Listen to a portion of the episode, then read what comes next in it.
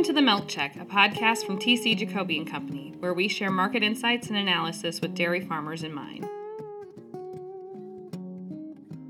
Welcome, everybody, to our March podcast. We have a guest speaker today. His name is Norman Oldmeadow. I'll give Norm in a second a chance to introduce himself. We also have a bigger group today than our usual suspects of uh, myself, my dad, and Anna. Jacob Menge, our risk management and trading strategy director, is on the line with us. Gus Jacoby, president of our fluid group. Don Street, our director of global strategy, as well as Norm, have all joined us. And our topic today is how is the conflict in the Ukraine going to affect dairy prices? Norm, why don't you lead us off? Tell us a little about yourself.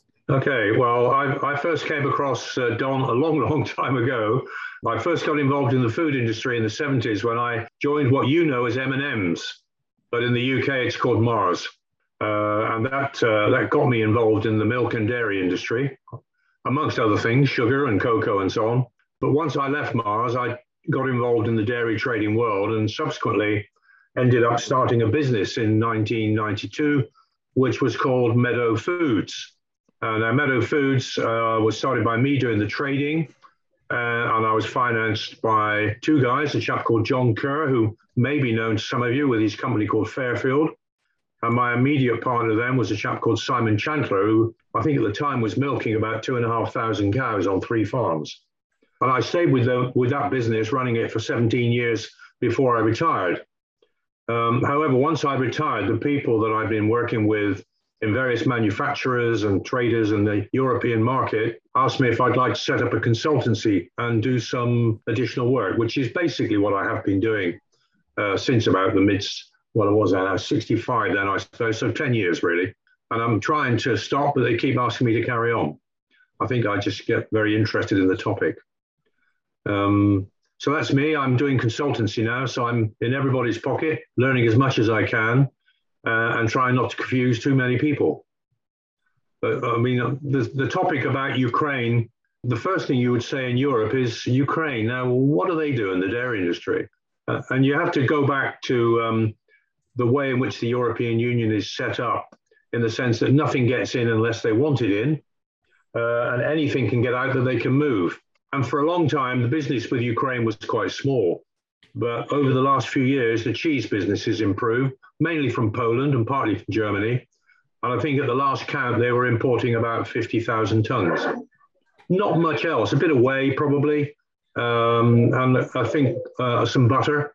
But in terms of absolute trade between Europe and, uh, and Ukraine, that's more or less it.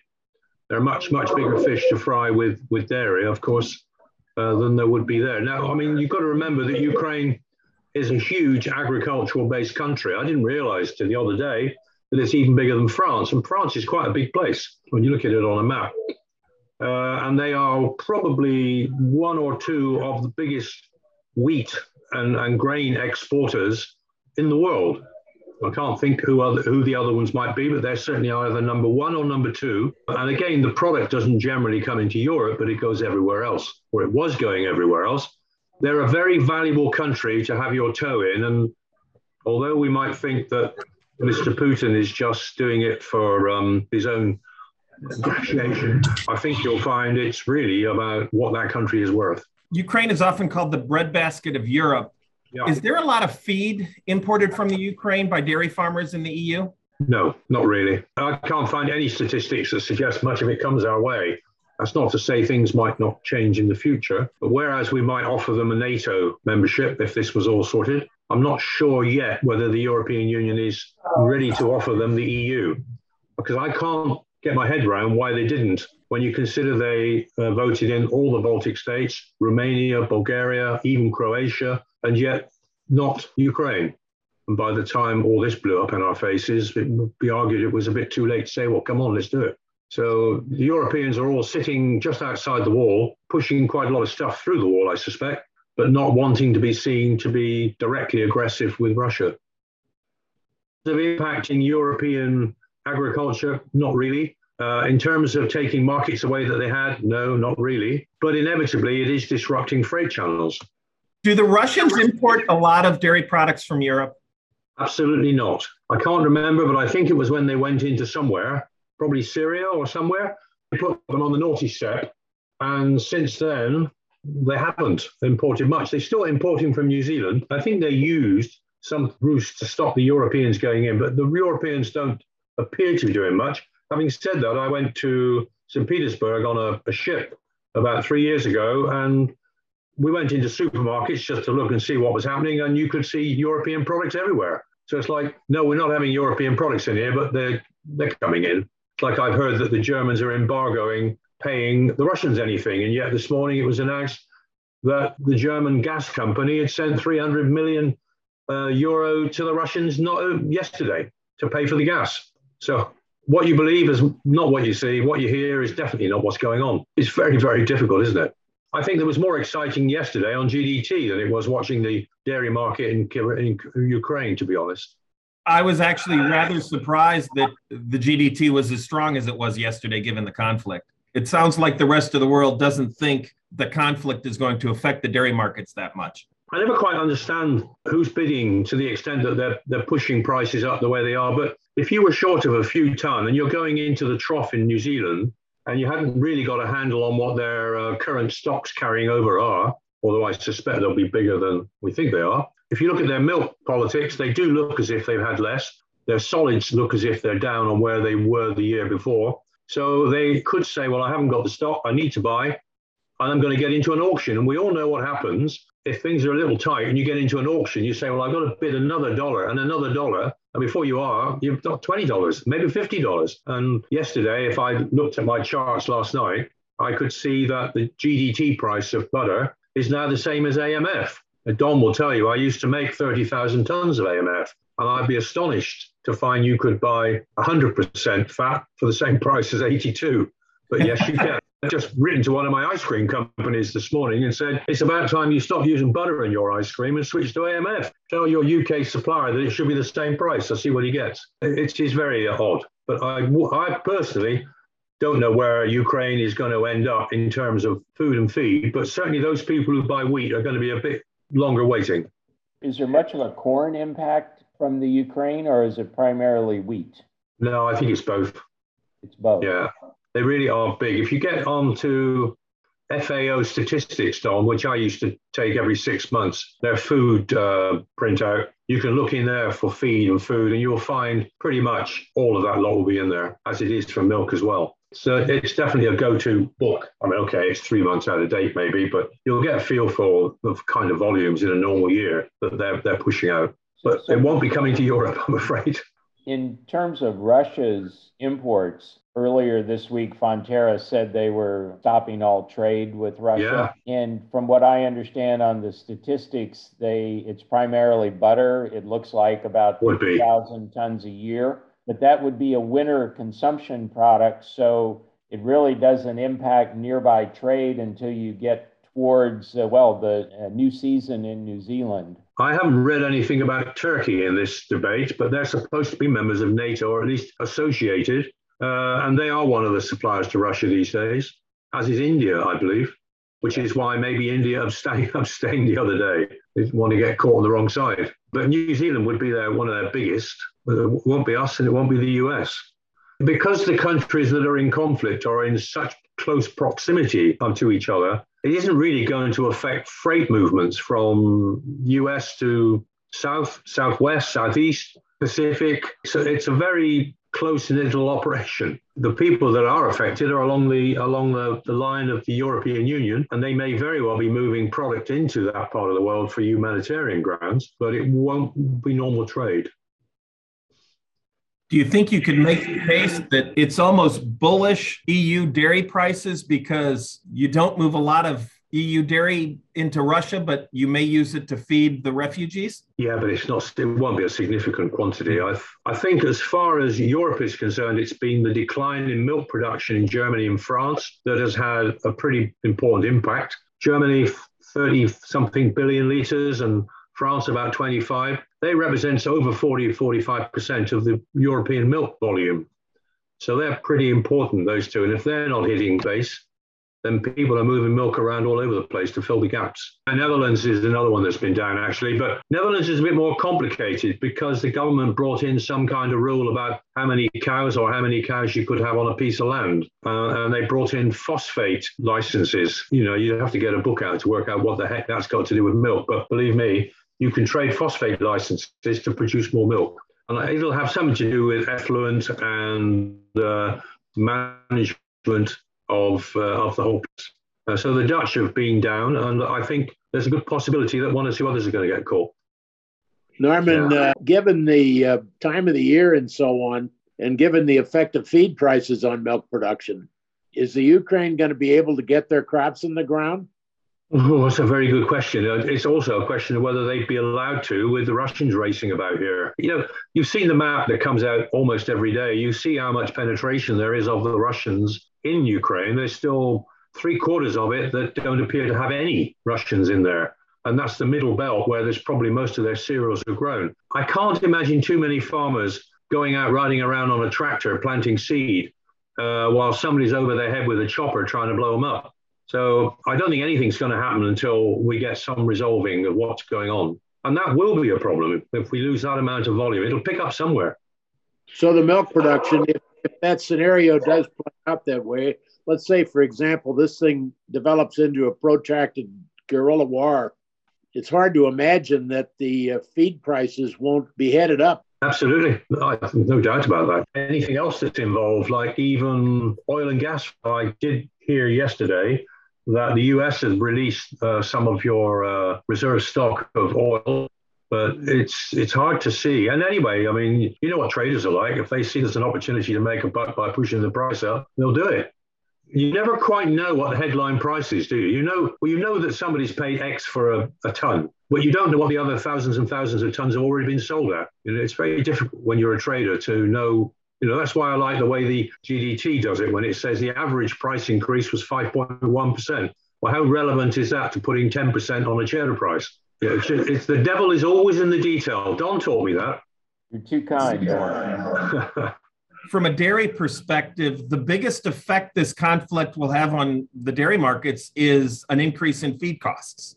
Yeah, it's been bad already, and I can't think it's going to get any better we're very short of people to work on farms and fields and agriculture in Britain. As soon as we signed up to Brexit, I don't know how many it was, five or 600,000 people went home thinking that we didn't want them here. They're all coming back now, big time. You know, that's the law of unintended consequences. We now have far more people to do the work that we didn't have. You ought to try the same thing. With, I was going to say with Mexico. Without that labor coming across uh, to work in these industries, it's difficult to see how they function. And that's a serious problem here, especially for uh, salad crops, um, any kind of um, cabbages, potatoes, fruit. We just don't have people to process and pick them. Mexican immigrants are a large portion of the labor force on a lot of dairy farms. So yeah. we, we, we, we certainly understand that here.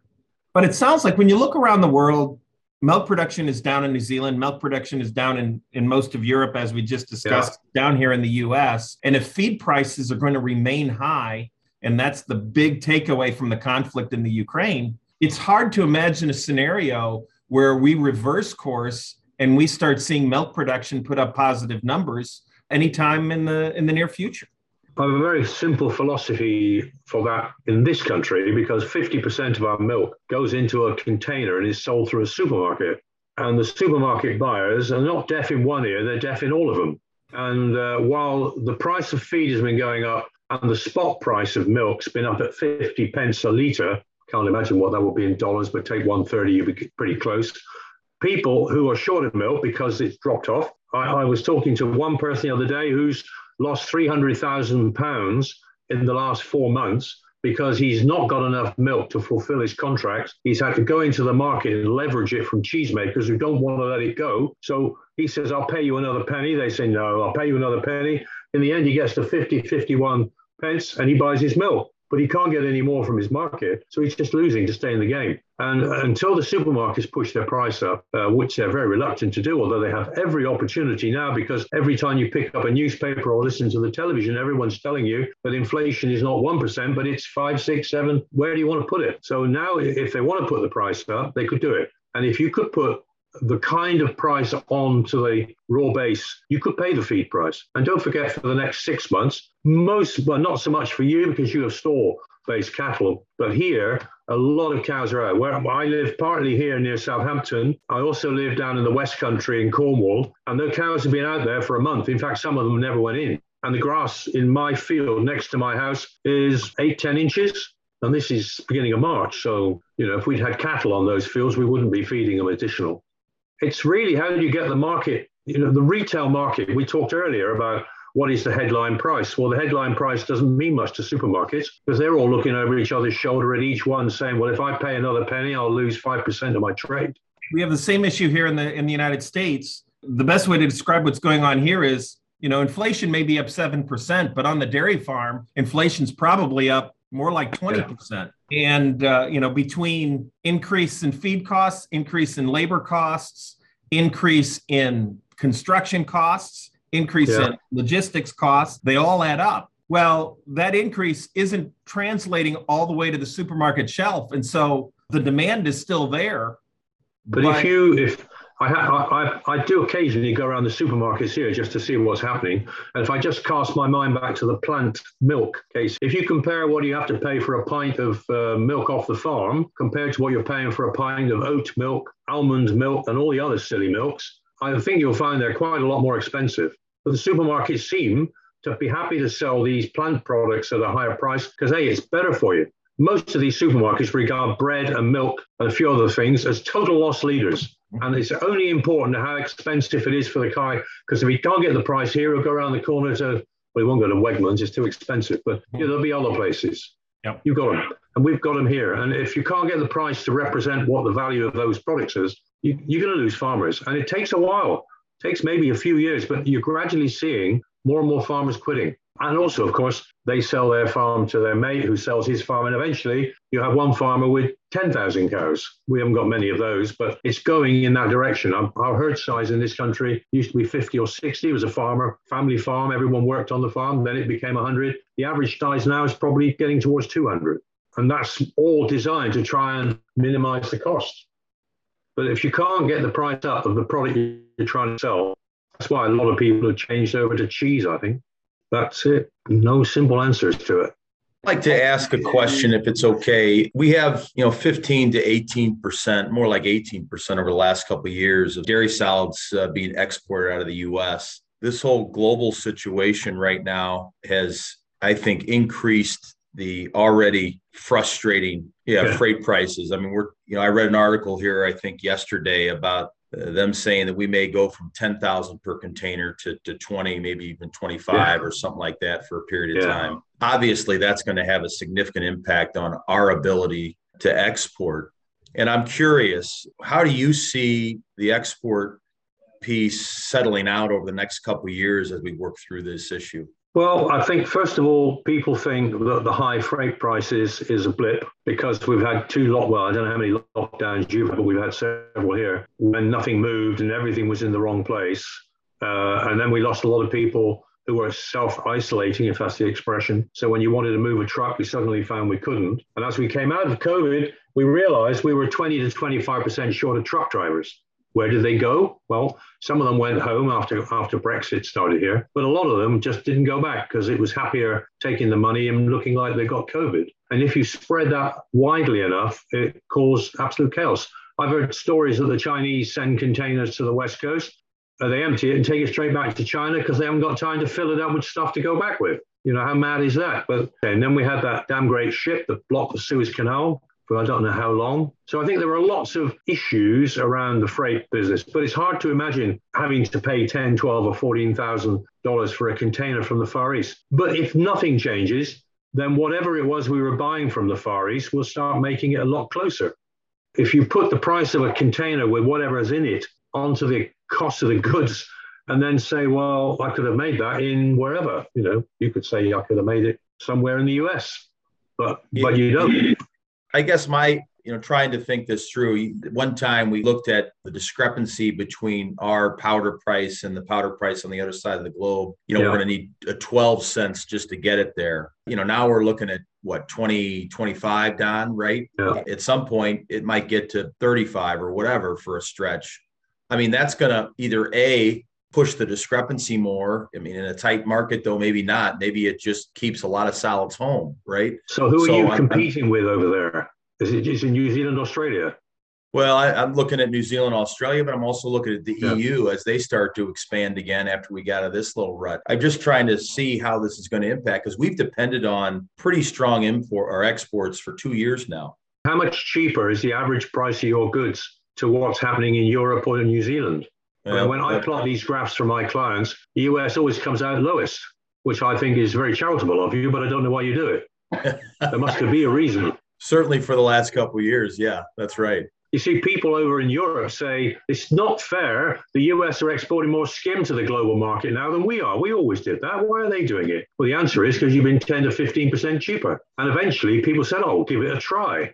You know, it's like, I won't buy their product because I don't know if I like it. Then in the end, you say, God, it's going to be that cheap for that long. I'll give it a try. So yeah. now you've got to get the price up.